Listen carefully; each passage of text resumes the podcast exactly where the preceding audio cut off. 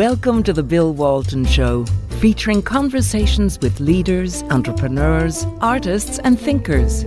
Fresh perspectives on money, culture, politics, and human flourishing. Interesting people, interesting things. I'm joined today by Steve Moore, senior fellow at, fellow at Heritage Foundation, and was a senior advisor to the Trump campaign. Who's also uh, with CNN as a as a uh, economic expert and also Veronique de Rugy, who's a senior research fellow at the Mercatus Center at George Mason University. She writes regular columns for Reason Magazine and blogs at National Review Online's The Corner. Veronique is one of those writers who I clip their articles of every week, and so thank you for your uh, your wisdom. I'm delighted to have you both here. You. Steve, you and I worked together on the Trump campaign. You and you and the campaign, me and the transition. We're a year into the Trump presidency.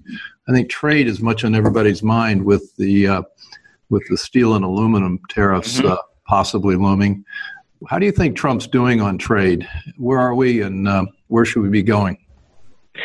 That's a that's a good question. I mean, I think first of all, I mean, overall, you've got to give them an A on economics. I mean, maybe with with the one area that's worrisome is is uh, the trade agenda. So, but on on you know, taxes and regulation, on energy, and just be, being pro business. I mean, Trump has been fabulous. But the one area that I do worry the most about, Bill, is this trade agenda. Now, Veronique is much more of an expert on this than I am, but I would say that um, I worry about NAFTA. Um, I think NAFTA is incredibly important um, for the entire North American continent. And um, I, I, do worry that if Canada doesn't start negotiating in good faith, that, that Trump may just throw up his hands and, and uh, pull the U.S. out of NAFTA, which would be really bad for all three countries. Um, and then um, with respect to the oil, the uh, the aluminum and steel tariffs, I think those were profoundly stupid. I think they are self defeating. Even if you're someone who is worried about something like the trade deficit, which I'm not, um, you don't you don't solve the the trade deficit problem. We we may paradoxically, Bill, make our trade deficit worse, not better, because of these steel and aluminum imports. Because what's happened is already these um, these import tariffs have have made the price of steel and aluminum more expensive in the United States. Well, guess what? That's an input in just about every manufactured item we produce, and it makes cars technology, manufactured goods that are made in the United States more expensive. So we may actually make our trade deficit worse, not better, as a result. Well, and, and also, it's not about jobs because if you think through what happened in 2002, the Bush slapped tariffs on the steel yep, industry, yep. and it cost about 200,000 jobs because they're yep. they're like, what is the number? 16 times more people employed in industries that consume steel than produce steel. 5.4 million in uh, in uh, steel consuming industries as opposed to 140,000 wow. workers in the steel industry. And you're right, in 2002, the steel tariffs led within a year of having lost more workers in, in steel consuming industries than they were in the steel industry itself and that's off to a very well. The other thing that tr- that's troubling to me is we're we're playing such small ball with the with the tariffs on countries like uh, Hong Kong, Venezuela, Turkey, and Vietnam. I mean, what do we care about their steel imports? Uh, we're we're going after a lot of countries that that are not going to take it very well, and it's not going to make any difference to us. Yeah, I mean, I think I think we're shooting ourselves in the foot. But I wanted to actually bring something to your attention for anyone who cares and uh, about the trade deficit, and I don't. Um, uh, like Steve, I, I, don't. I think it's it's a, it's a worthless measure of, of anything. But um, but the, the the Trump administration has already done what is the most important thing to actually reduce the trade deficit. It's actually reform the corporate income tax and, right. and by academics have shown that maybe up to 52% of the trade deficit, I think it's maybe a, a little high number, but nonetheless, it's, it's an impressive number. Um, 52% of the trade deficit is actually made of transfer pricing, which is due to what? To a hor- horrible previously horrible corporate income tax system. Explain the transfer pricing. Yeah, transfer pricing. So, you know, companies trying to avoid the US tax system right. legally uh, through through transfer transfer pricing schemes, which then add artificially to the trade deficit. So the president has already done the best thing he can do by actually reforming the corporate income tax rate that will have positive impact on the trade deficit. Th- Everything else is, is the equivalent of shooting ourselves in the foot, and it could jeopardize his economic uh, uh, record. Well, Steve, you worked on the campaign. Do you think this is in any way sort of throwing a bone to the base to say, here I'm doing something on trade and they're picking something that's not that important? Now, when he did it with solar panels and washing machines, I didn't think that was that terrible. But with steel and aluminum, that's a whole bigger, bigger deal. Well, look, I mean, Trump is someone who is a politician who is rare. He he actually does things that he said he would do. And look, I happen to think, I, I, look, I'm a free trade person, as you are, and Veronique is, but I also think that um, his position on trade had a big impact on him winning the election. Now, I, I, just say I think it's absolutely true that he took a very unconventional view on uh, trade um, that has not been a position of the Republican Party for a long time. But I guarantee you, it was a popular position, Bill, in Pennsylvania and Michigan and Ohio, Iowa, those states that felt like they were losing factories and jobs to the Chinese and the Mexicans and so on um, because of, of, of, free trade.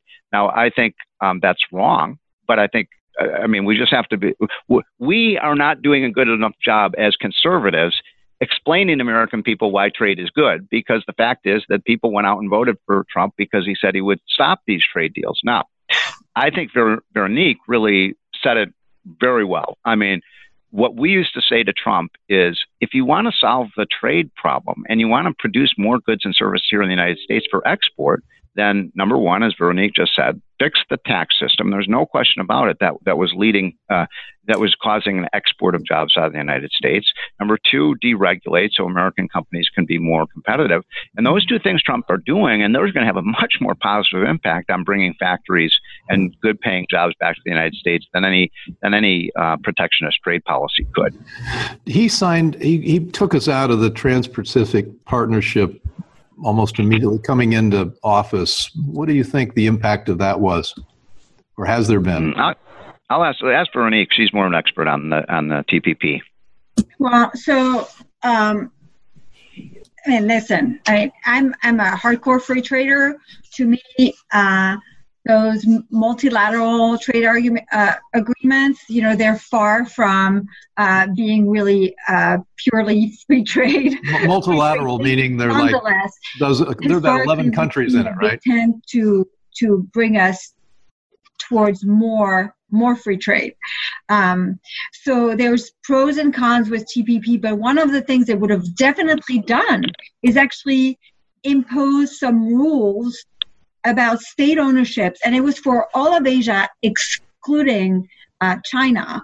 It would have it would have brought uh, agreements about lowering tariffs, which is good for the U.S. and it's certainly good for for for the the other countries involved. But it also would have actually set strong rules about state ownerships which is one of the problems that we have with China, or at least that is felt in the U.S. we have with China. Is like you know this competition is unfair uh, because because they subsidize so heavily their their companies.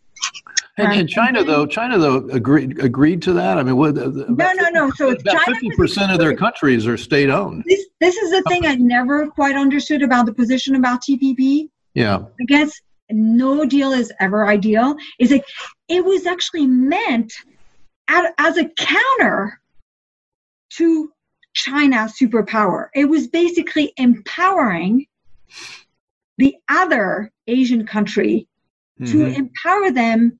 And then what it was going to be able to do is when we set these rules, these strong rules that all these other countries agree to, then China would be allowed to join only and only if they agree to these rules, right? So, so we basically claim that we have we have a problem with China, and and but we this deal which was meant again not perfect, but that this deal was was actually meant to be a to to China. Uh, we we got rid of it, and and now my my big problem is I think uh, Americans have failed to recognize that the China problem whatever would exist even if China was a perfect free trade child. I mean, China, by its sheer size, it's it's moving towards a more capitalist system. It's still low wages would present a real competitive challenge, but on the free trade stuff, we cannot address the challenge of China and its behavior at the domestic level because all the measures that we will take at the domestic level are counterproductive. Sure, they'll prop up some industries in the short run, but they will have a net negative impact on our economy. So the only way we can go about trying to get better rules, better behavior uh, on trade is to do it at, at the international organization level. And it's not China, perfect. China definitely has a mercantilist strategy. They uh, they're not curling up with David Ricardo's essay on the theory of comparative advantage. I mean, they they really believe that state-owned businesses are the way to go. And I know we all believe that engaging with China with, in trade would bring them back into the liberal democracy world, but that hasn't happened. The last five years, their new leadership has really strengthened the, the role of the Communist Party and the uh, and the state uh, state decisions about allocating capital. So our, our our hopes of a rosy scenario of making uh, China come into the world system well, being more like know, Bill, I don't think that's I don't think that's happened. Look, I, I go ahead. No, I mean just very quickly um, so okay my understanding is yes this was a theory. The the but when they joined the wto in what was it 2001 um, uh, we weren't counting one thing we weren't counting on is actually them not staying a purely communist regime. And joining the wto has actually had that impact which is actually it's it's far from perfect and they still have a very very long way to go but it's definitely more of a capitalist regime than it was back then. And and i think this is a true challenge right? It's it's a true challenge for america is that they they are actually not they are more productive than they used to be and they are given up i mean they've privatized a lot of things and and they still have a long way to go but uh, I, I do think that what this is what was underestimated. Well, the, thing that I'm, and Steve, I'd love to weigh in on this. I, I, I'm a free trader, but I make an exception for China, I think China is a special case.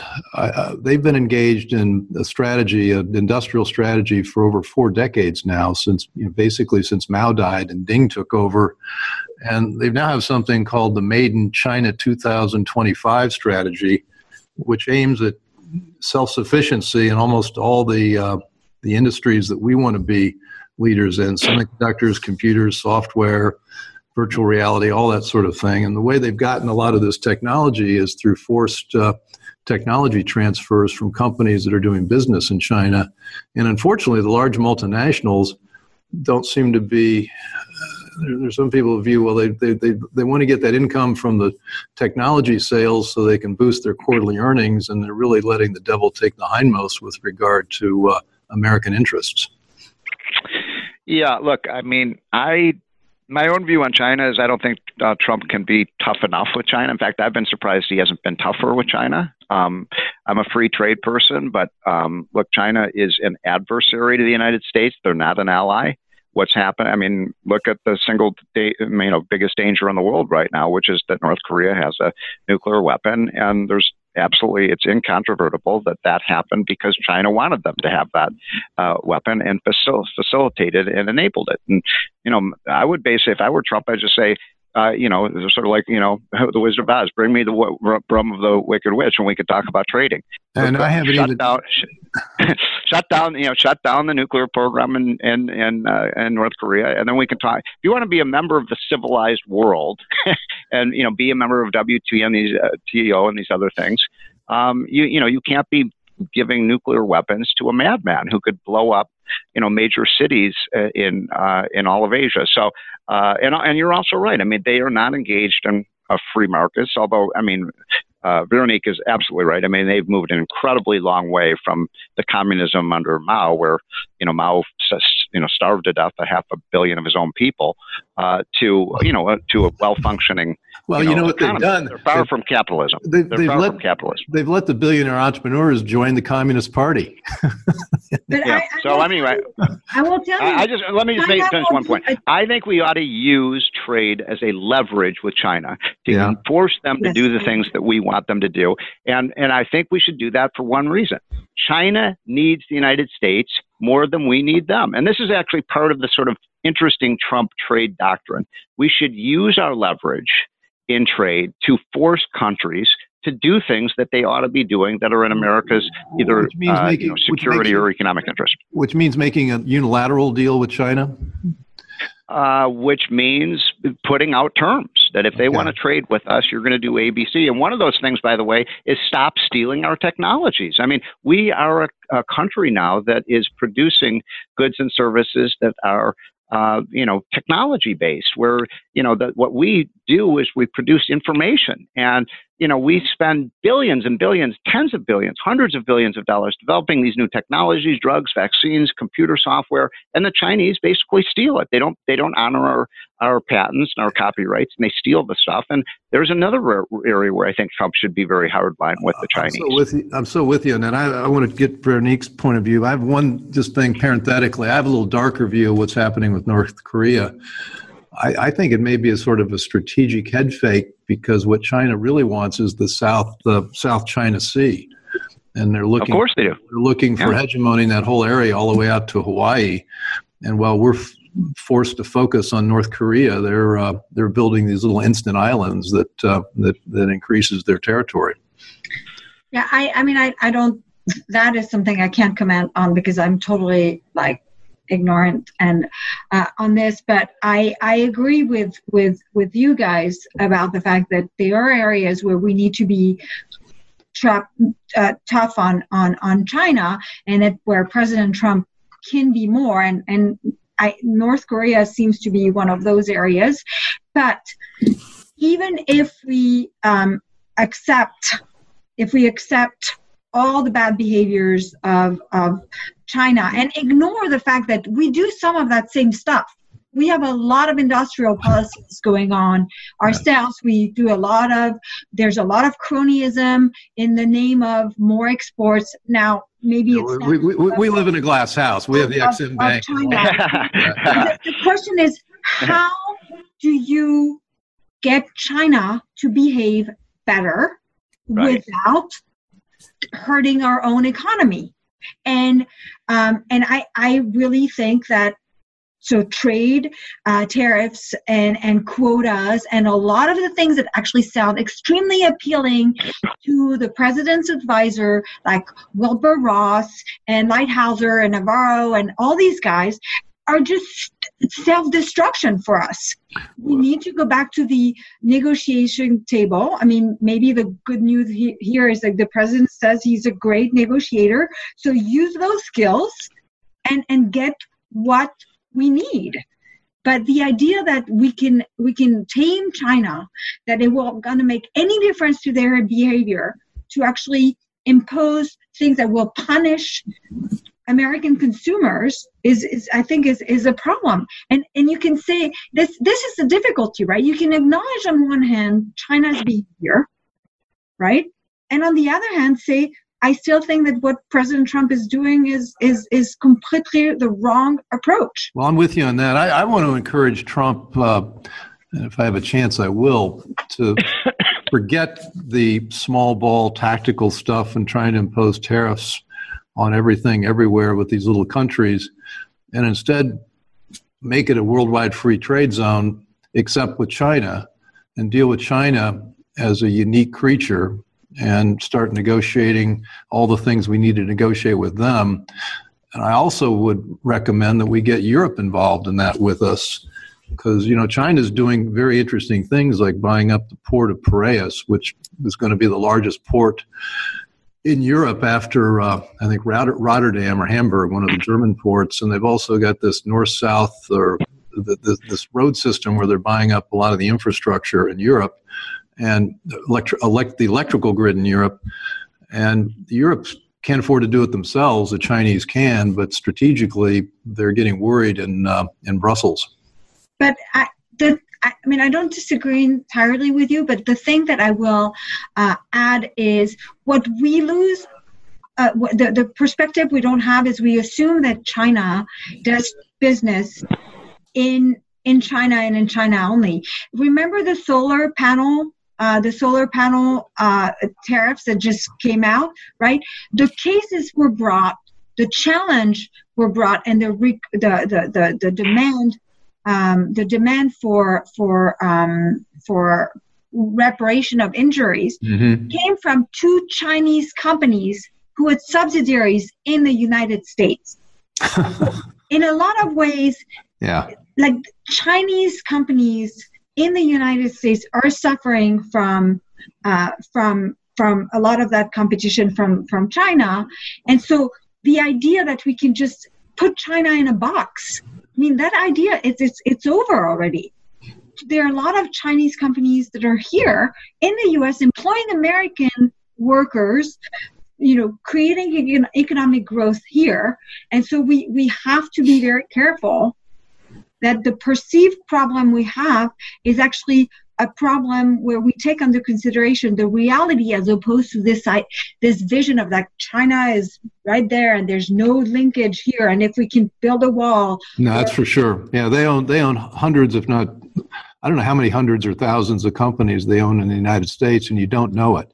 You got to dive into the the chain of ownership and you somebody was telling me about this company that was a made in America company. Well, it may have been made in America, but it was owned by the Chinese, and they're, they're replicating that uh, uh, all over.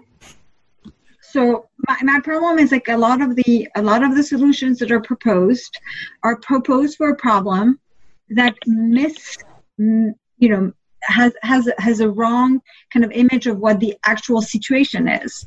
I think it's a hard problem, and, yeah. and, and more importantly, I think we need to be very, very real, honest, and looking at like it's okay. You want to protect the steel industry, okay, I get it, but who are the unseen victim of that protection? Almost everybody. Downstream, downstream yeah. uh, uh, industries, steel consuming industries, uh, consumers, final consumers, and and unfortunately, uh, the International Trade Commission, when it's considering uh, you know, uh, uh, anti-dumping law cases, they are not allowed to take under consideration these downstream industries at all. Steve, well, we're about we're, our time is about at an end. Can can I get a final word from you? Because uh, we could talk about this, I think, for forever, a couple of days, maybe, maybe maybe forever. Yeah. so thanks for doing this, Bill. It's been a, a fun being been with you and uh, Veronique. Um, look, I think uh, it goes back to what we started on that you know the best way the United States can can increase our exports and increase jobs and wages and salaries here is to fix our own problems here at home, which Trump is doing. And I agree with Veronique that the most important thing that's happened in the American economy, in my opinion, in 25 years, is this tax cut. It's gigantic, and it's it's you know you couldn't come up with a stupider tax system than we for, have. Which, we for which we have you in part to thank. So. well, we played a small part, but it was almost like what we were doing, you know, prior to January 1st of this year was imposing a massive tariff on our own goods and services. It was the dumbest thing yes. I'd ever seen. You couldn't come up with anything stupider than that. And we have uh, we have cut that tax almost in half, and and that will lead to more jobs. And uh, and that means we should be a free trade nation, but we should also, I think, be strategic in terms of which countries are our uh, friends and which countries are our, uh, our adversaries. And and I think when it comes to two countries in particular, I think we need to be really tough on, and those are China and one country, the other one is Russia. And I, I yeah. think um, Trump has to get tougher with both those countries. Steve, thank you. Veronique, thank you. Uh, thank let's you. continue uh, sometime in the not too distant future. As I mentioned, you can reach Veronique at uh, at uh, which one of the reason uh, or the uh, which, which blog would you like to be reached at, Veronique? Um, the corner at National Review. I corner guess. at National Review. Steve. Where can we reach you? Uh, just reach me through Heritage, heritage.org. Okay. Heritage. All right. Thanks, okay. Bill. Thanks, guys. Bye. Really interesting. Thanks for listening. Want more? Be sure to subscribe at thebillwaltonshow.com or on iTunes.